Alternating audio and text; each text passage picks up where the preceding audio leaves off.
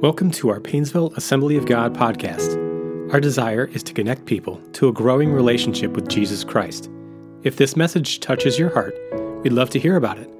Email us at info at painesvilleag.com or visit painesvilleag.com. We pray that this message will be an encouragement to your faith.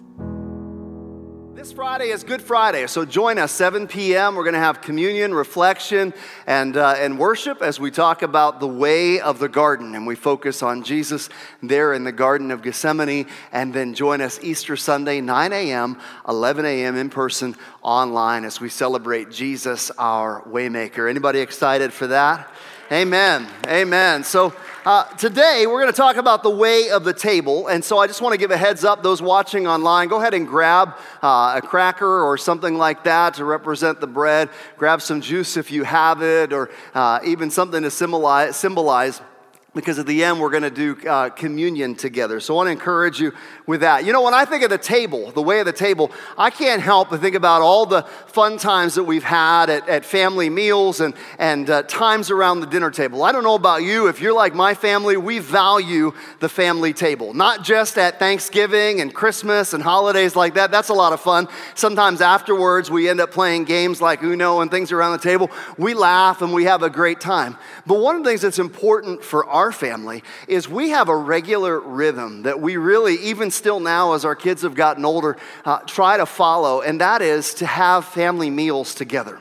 I think that's something that's a lost value in our society among all of the, the busyness from here to there and the schedules. It's so difficult sometimes to have meals together as a family. And sometimes you find everybody just takes their plate or whatever they made and goes in another room, turns on the TV, or has a screen in front of them. And I've got to tell you that, that is, there, there's something lost when you don't have that as a value. For me and our family, we have found there's great value. There are times where we meet around the table and we laugh and we just enjoy a good time just in each other's presence. There are other times where there's a conflict, there's something that's going on, and it's actually coming to the table and being around the table that allows us to be able to work through some of those difficult things within our relationship. Then there are other times that I find are really key discipleship moments times where we're talking about our day. What happened in your day? What happened today?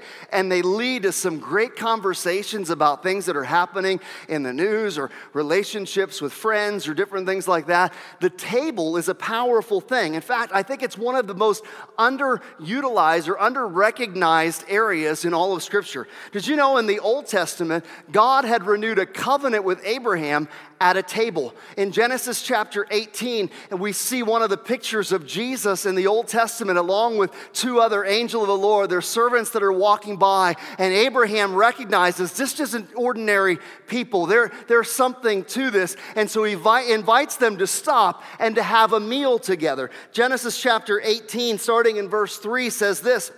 Abraham said, If I have found favor in your eyes, my Lord, do not pass your servant by. Uh, let, let a little water be brought, then wash all your feet and the rest under this tree, and let me get you something to eat so that you can be refreshed and then go on your way now that you have come to your servant. Very well, they answered, do as you say. And so what we find is, is that Abraham invites them, hey, don't keep going. Let's sit down, let's have a meal together. And you know that in that meal, that's when God spoke and he renewed and, and, and said, my promise to you that you're going to have a son is going to be fulfilled. In fact, so, uh, in, in Genesis 18:10, then one of them said, I will surely return to you at this time next year, and Sarah, your wife, will have a son. The very thing Abraham had been waiting for, that covenant promise got renewed at a table, got renewed when they had a meal together. And again, throughout Scripture, we see the Passover. That was another time, again, and that's where we celebrate communion. We're going to talk a little bit about it. But the Passover, this like 4th of July celebration that they would remember year after year after year, uh, it, it represented the blood over the doorposts uh, when, when the last plague had come against Egypt. And when God had delivered his people out of their bondage, out of their captivity, and set them free. And so, what rhythm did he establish annually for them to be able to remember? A Passover meal to come to the table. And in Psalm chapter 23 and verse 5, the psalmist wrote this You prepare a table before me in the presence of mine enemies. Friends, I'm to tell you something. There is something very powerful about the table. And as we approach the New Testament here, we come to John chapter 13 and we see the symbolism of the table. It is the season of Passover, and Jesus gathers his disciples and tells them to make preparation because he's looking forward to eating the Passover meal with them. Little did they know that he was about to establish a new covenant. He was about to symbolize something that would take place in his own death, burial, and resurrection, something that would happen at the cross, something that would happen through his sacrifice, and it was about to happen at the table, where rather than a lamb, he would become the Lamb of God who takes away the sin of the world. And so he gathers them around, and in John chapter 13, he begins to discuss with them, have a meaningful discussion with them. Let's, let's lean into their conversation for a moment around the table, starting in verse 18. I'm not referring to all of you.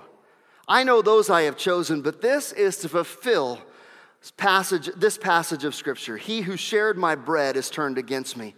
I'm telling you now before it happens, so that when it does happen, you will believe that I am who I am. Notice those words I am who I am. Remember in the Old Testament when that was spoken, when Moses said, God, what is your name? Who should I tell them to sent me? I am that I am. I am who I am. You see, Jesus is saying, I am fully God. I am fully God. I'm not just a prophet. I'm not just a good teacher. I am fully God. But then look what happens next.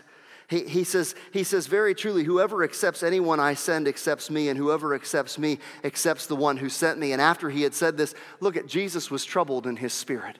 Friends, this demonstrates the humanity side of Jesus. In this one passage, we have the side in which he is fully God, but we have the side in which he is fully man, very troubled in his spirit. And, and he testified, Very truly, I tell you, one of you is going to betray me. His disciples stared at one another at a loss to know which he meant. See, there's a somber mood although this is a time of celebration, what Jesus is sharing with them around the table brings a somber mood, for he is saying, Listen, my spirit is troubled, and there is someone who sits at this table to fulfill all scripture who is going to betray me. They didn't understand what was going on. It was no secret that there were tensions between he and the religious leaders. It was no secret that they were jealous of the following that was taking place, and yet they couldn't understand what Jesus was telling them, nor what he was about to do. And in John 13, 23, it says, One of them, the disciple whom Jesus loved, was reclining next to him. Simon Peter motioned to this disciple and said, Ask him which one he means. Leaning back against Jesus, he asked him, Lord, who is it? They all wanted to know, who is it? Who is it? They didn't know it was Judas. In fact, even after this, we'll see they didn't recognize that. Jesus answered, It's the one in whom I will give this piece of bread when I have dipped it in the dish. Then, dipping the piece of bread in the dish, he gave it to Judas, the son of Simon Iscariot. And as soon as he gave it to Judas, uh, Satan entered him. Judas took the bread, Satan entered into him, and Jesus told him, What you're about to do, do quickly. But no one at the meal understood why Jesus said this to him. They didn't understand what was going on. And since Judas had charge of the money, some thought Jesus was telling him to buy bread for what was needed for the festival or to give something to the poor. And as soon as Judas had taken the bread, he went out, and it was night.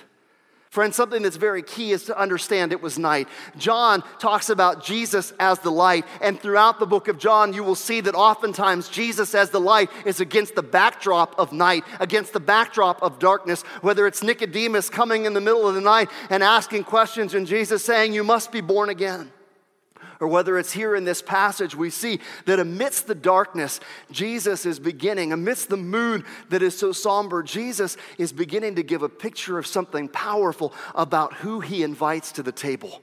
And today we're going to look at four. We can't look at all 12, but I want to look at four of who were invited to the table.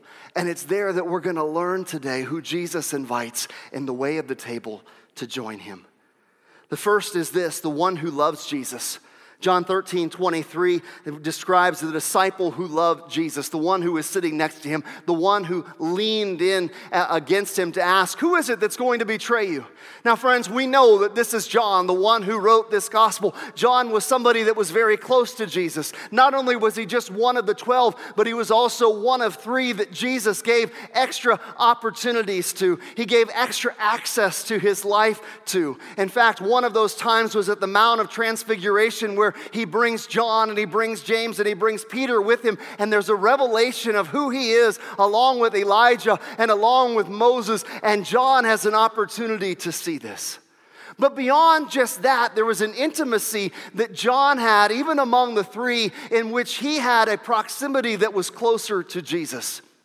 In fact, what we see with John is later on during his trial that when all of the other disciples kind of flee, John is the one who's hanging around. He's there at the trial and he's there at the cross. He's there when Jesus says to his mother Mary, Mary, behold your son, and, and, and, and John, behold your mother. In other words, take care of my mom. It was because John was there in close proximity. There was a closeness that John had with Jesus, and he loved Jesus, and Jesus loved him. Friends, I want you to know that the people that are invited to the table are people whom Jesus loves and, and whom Jesus loves them. Friends, oftentimes I think that when we have a relationship with Jesus and we say, I love Jesus, man, Jesus has loved me, I love Jesus, I think at times we can lose the wonder of that.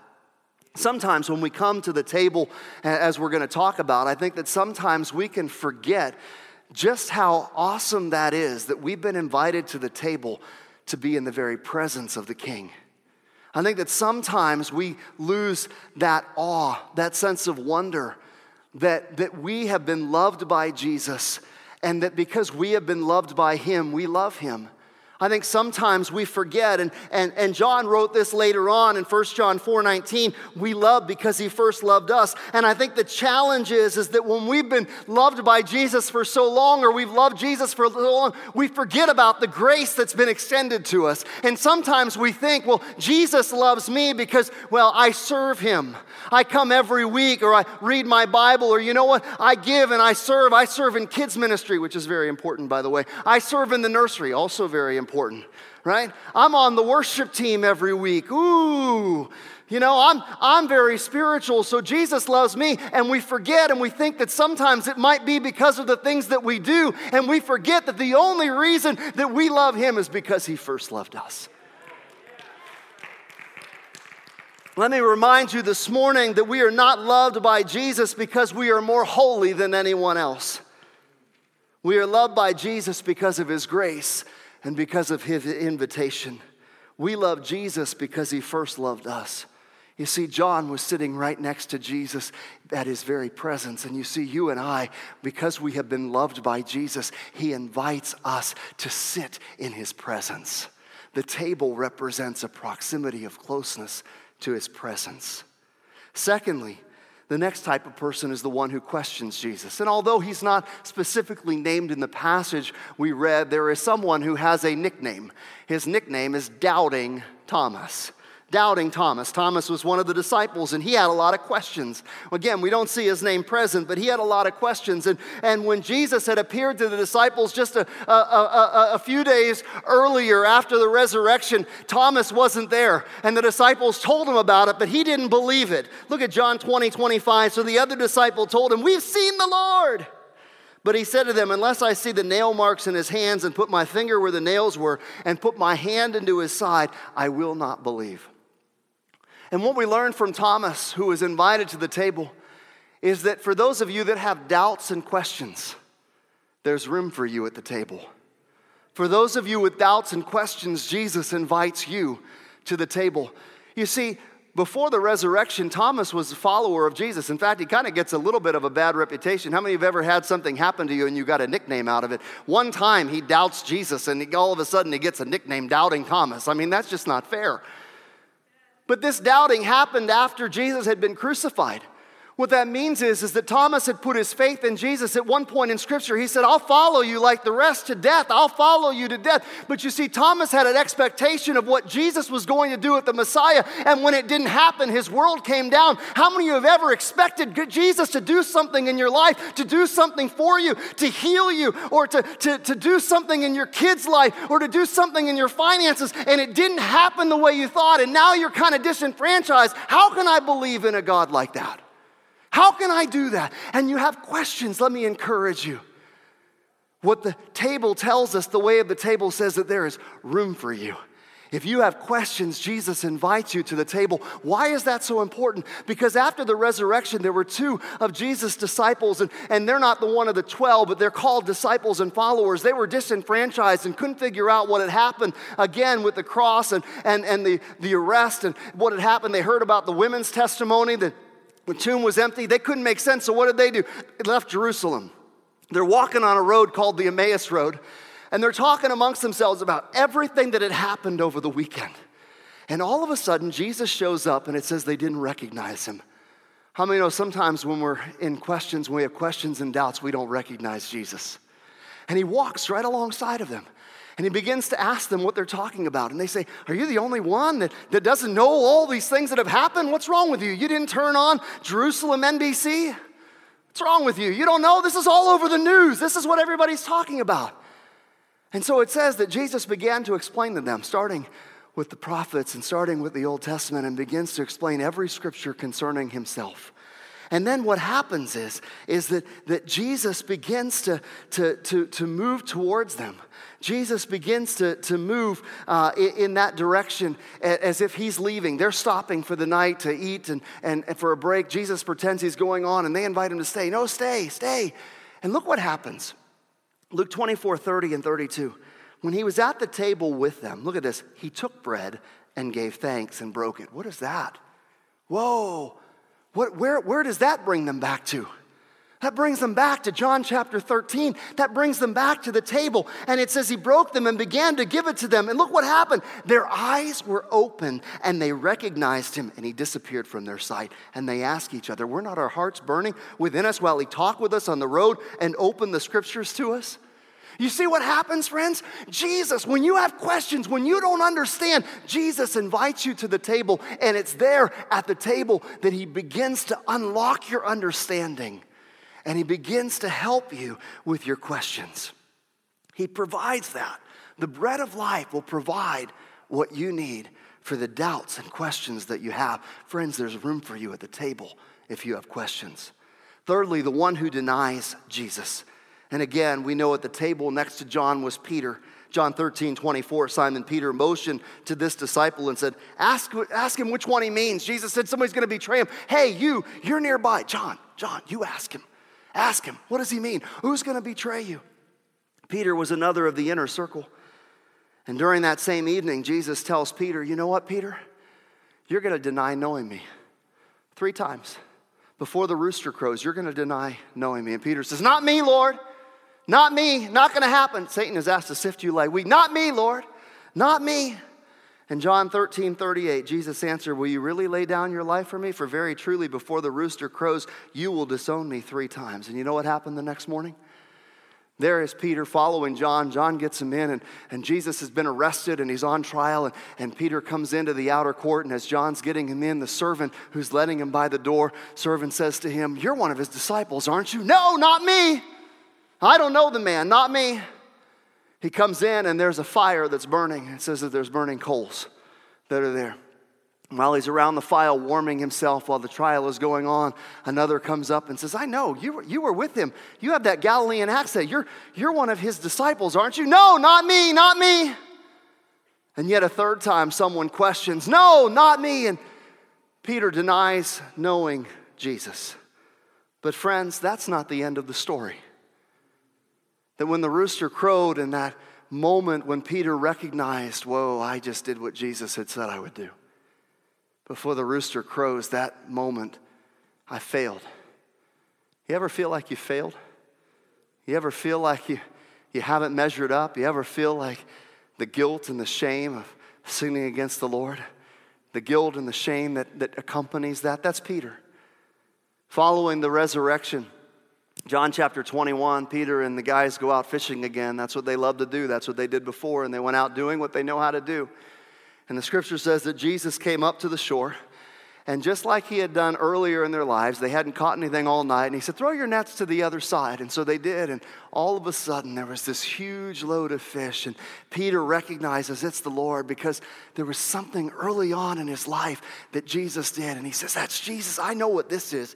That's Jesus. And he, he, he jumps out of the boat and he makes his way, and they all make their way to shore. And look what happens John 21, starting in verse 9. When they landed, they saw fire of burning coals there with fish on it and some bread. And Jesus said to them, Bring some of the fish you have just caught. So Peter climbed back into the boat and dragged the net ashore, and it was full of large fish, 153. But even with so many, the net was not torn. And Jesus said to them, Come, look at this, have breakfast. None of the disciples dared ask him, Who are you? They knew it was the Lord. And Jesus came, took the bread, look what he's doing, took the bread and gave it to them. And the same with the fish. What's he doing? He's bringing them back what? To the table. He's bringing Peter back to the table. You know why this is so important? Something that we might miss in this story. Just a little thing that we might miss. The fire that Jesus had made had burning coals to it. There were burning coals to the fire. And the way that, that it's written is very similar. And the only other place that it's written the same way is John 18 18, just a few chapters earlier. And that's the moment where there was the burning coals in the courtyard. How many know that our senses can bring us back in a moment to something that happened in our lives? The smell of the burning coals to Peter might have had him go back to that time when he had denied knowing Jesus three times the time of his failure, the time of his shame, the time of his guilt. But now, here was Jesus inviting them onto the shore with a fire with the burning coals, because what he was about to do is he was about to rewrite Peter's story. That no longer, when he smelled the burning coals, would he think of failure. No, instead, he asked him, Peter, do you love me? Peter says, Lord, you know that I love you. And what does Jesus say? Feed my sheep. Three times Three times. Why? Why does it three times? Because what he's saying is, Peter, when you smell the burning fire and the coals, I don't want you to think of your failure and your shame, but I'm inviting you to the table where you will experience my grace and my forgiveness and my restoration. I'm about to change that sense so that when you smell that, you're going to remember my restoration. You're going to remember my love. You're going to remember my grace right? Three questions of do you love me for three denials. Why? Because Jesus will give the equivalent amount of grace and forgiveness for our failures.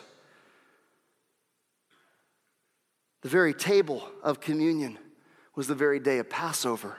The rhythm of Passover was to remember that it was God who had set them free. It was God who had taken away their shame as slaves. It was God who had given them a new identity as his people. And so, friends, today we're invited to the table. If you struggle with failure and you struggle with shame and you struggle with guilt, I want you to know that there is love and there is grace and there's an invitation to the table today because Jesus wants to offer you forgiveness today forgiveness today. Fourth type of person, the one who betrays Jesus. We all know who this is, right? Judas. 30 pieces of silver. And I don't know about you, this is the one I struggle with the most. Jesus knowing that Judas would betray him. That's what the scripture says, that before Judas did it, before Satan had entered into his heart, J- Jesus already knew, and yet Jesus is offering him an invitation and a seat at the table. Before that, he washes his feet. I, I don't understand that kind of love. And John asked him, he said this, who, who was it? And Jesus answered, It's the one in whom I give this piece of bread when I've dipped it in the dish. Then, dipping the piece of bread, he gave it to Judas, the son of Simon Iscariot. And, and as soon as Judas took the bread, Satan entered into him. So Jesus told him, What you're about to do, do quickly. In that very moment, he made up his mind, I'm going to betray Jesus. Friends, I don't understand that. I don't, I don't, I don't get that. But you see, to fully understand, you have to understand that Judas never fully understood who Jesus was and why he really came. See, Judas believed Jesus to be the Messiah, the one that was going to turn things around, that he, that he was going to have a kingdom. He was going to have a kingdom. He was going to sit on the throne of his father David. Finally, that covenant promise was going to come true, and Jesus was going to be the fulfillment of that promise. And he wanted a seat and a position at the king's table. The problem was is that the king wasn't doing what Judas thought he should do. Every time the crowds came after a miracle and wanted to elevate Jesus to be king, Jesus, no, it's not my time yet. Every time there was an opportunity for Jesus to demonstrate his power, instead he humbled himself as a servant or he drew away. And now here is Jesus talking about being arrested and talking about being killed. And I didn't sign up for this. And he says, You know what? This isn't going my way. This isn't going my way. And, and, and he kind of fell out of belief. Somewhere along the line, Judas stopped believing in Jesus. And rather than question, as Thomas did, rather than, than say, like Peter, no, no, you're not going to suffer, this isn't going to happen to you, he stayed silent. And silently, he allowed his heart to become hard. And it's here, in this moment, that Judas was so distraught after the arrest of Jesus. And what you may not know is, I think he thought by selling Jesus out that Jesus would say, You know what? I don't have any choice. I have to show myself as king. I have to demonstrate my power. And instead, Jesus humbled himself and became obedient to death, death on a cross. And Judas, so distraught, went out and hung himself. Where was the grace in that? Where's the grace in that moment? Judas was invited to the table. And may I suggest that the very grace was the moment that Jesus handed him the bread that was dipped in the oil. You see, the oil was, was an oil that had herbs in it, and it was the very oil that oftentimes the lamb that was prepared for the Passover lamb had been cooked in. So it would have been oil and herbs mixed in blood. And Jesus was offering him something that was very intimate his body and his blood in that moment, offering it to him as a seat at the table. But Judas refused because rather than the position of a servant and the position of a disciple of Jesus, instead, Judas desired a position in, in the king's table. Judas wanted a different position, a position of power. Judas wanted a different position, a position of, uh, uh, uh, of money, a place of position and power. And what Jesus was offering him was a different lesson. Listen, money is not going to satisfy you, power is not going to get you what you want. I'm offering you something better. You see, Peter and Judas were both at the table. Both of them failed. Peter denied knowing the Lord. Judas betrayed him. There was grace for both, but only one accepted his seat at the table. Only one accepted the grace and the forgiveness that was offered. One allowed his heart to become hardened because he wanted a different type of position in place, while another said, You know what? Oh, I failed, but I'm going to take my position and I'm going to allow you to forgive me and restore me. Friends, bread is still offered for you. The blood of Jesus has been poured out for you. Jesus is offering you a seat at the table. He knows everything that you have ever done, and He loves you anyway. And He invites you to take your seat at the table. I'm going to ask the worship team to come, and in a few minutes, we're going to take our elements of communion. But I want to ask you these questions today as we reflect which one of these four do you most identify with? Are you the one that Jesus loves, that you love Jesus? And today, for you, communion represents just leaning in and being close, leaning into his presence, leaning in to receive his grace and his mercy and his forgiveness today. Maybe you have questions. Maybe, like Thomas, you have questions, you have doubts certain expectations didn't meet, and so you've been wrestling with your faith, I want to say to you, Jesus invites you today to take your seat at the table because it's when the presence of Jesus that you will receive the revelation and the answers to your questions. It's in the presence of Jesus, there's a seat at the table for you. Maybe like Peter and Judas, maybe you failed. Maybe like Peter, you failed. You struggle with guilt, you struggle with shame you struggle with fear. And Jesus says, I offer you forgiveness today. There's a seat at the table for you. There's a seat at the table for you. I want to bring restoration so that when you see these elements, you remember what I provided for you. Friends, unlike Judas, don't harden your heart today.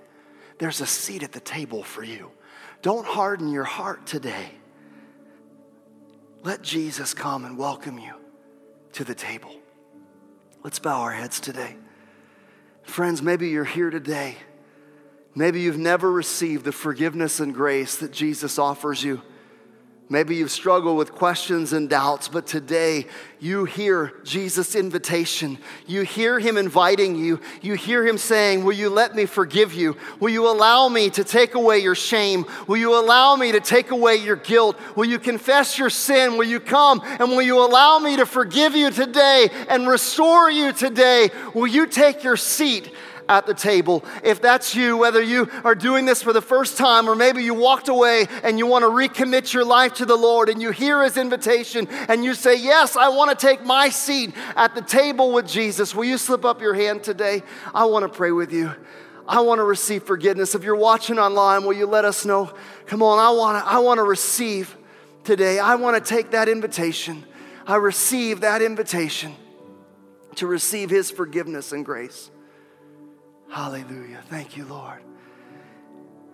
Will you just pray with me?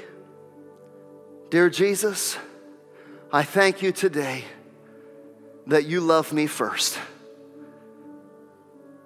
With all of my questions, with all of my failure, all of my sin, all of my shame, all of my guilt, all of my poor decisions. But you love me anyway. Today, I ask you to forgive me. I ask you to cleanse me. Take away my shame. Take away my guilt. Forgive me of my sin. Come and live in me. I want to take my place at your table today. I say yes to your invitation today. Come and live in me. Thank you. Restore restoration. Thank you for restoration, for healing, for forgiveness. In Jesus' name, amen. Come on, can we just stand today? Hallelujah. I want to take the elements of communion as you're standing today. And if you're watching online today, grab those elements. I want to do this, and then we're going to spend some time in worship. For I received from the Lord, which also I passed on to you, the Lord Jesus Christ, on the night in which he was betrayed, took bread, and when he had given thanks, he broke it and said, This is my body, which is for you. Do this in remembrance of me. Father, we thank you for your broken body. You are the bread of life. And at your table, you invite us, Lord, to break bread with you, the bread of presence. Thank you for the wholeness and the healing that you provide.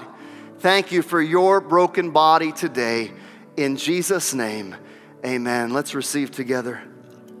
Thank you, Lord. Hallelujah. Secondly, today, in the same way after supper, he took the cup, saying, This cup is the new covenant in my blood.